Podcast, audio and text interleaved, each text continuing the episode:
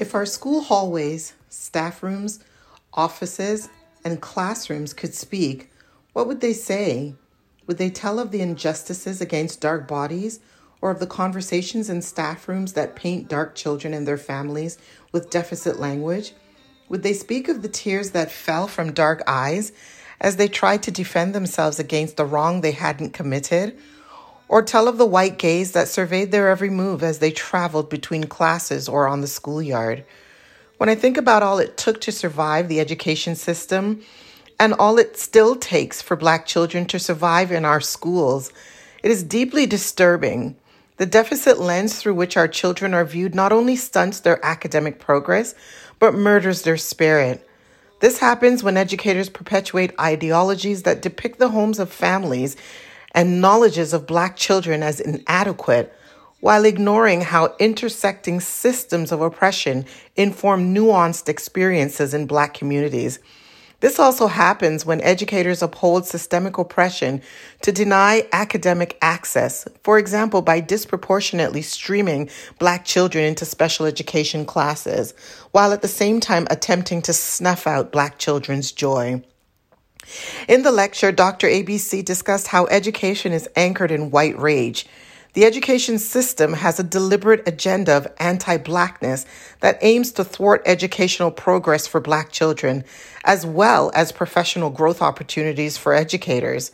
As long as the achievement gap for both children and professionals alike remain wide enough to maintain the status quo, then all is well.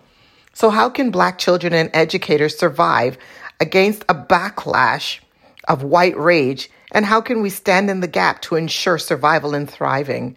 How do we show up for work each day to do the work of anti racist abolitionist, abolitionist teaching as our whole selves? Bettina Love said, Education is one of the primary tools used to maintain white supremacy and anti immigrant hate. I'm thinking about how I can resist using my platform to reinforce white supremacy and its values. And I'm imagining that it requires deep reflection on who I am as a Black educator and how that identity informs the work I do so that I do not perpetuate harming Black students or any student for that matter. I am considering to what extent my values are truly representative of what I believe and to what extent they have been influenced by Eurocentric values. I'm also considering how I have imposed those values on students without interrogating how they came to be.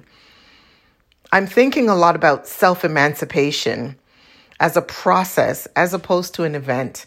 Considering the many years of indoctrination in a system built on white supremacy and the ways in which I have been complicit in this system in my aspiration to whiteness, how would it be possible to find myself instantly emancipated?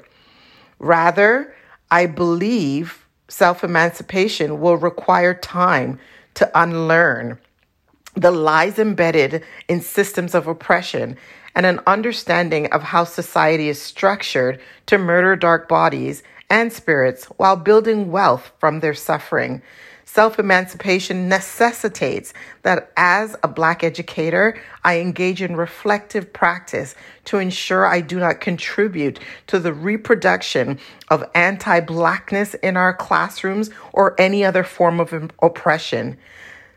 To think that I can liberate the minds and spirits of marginalized students without first being liberated myself is truly an unrealistic expectation. Redemption songs, all I ever had. Redemption songs, these songs of freedom, songs of freedom.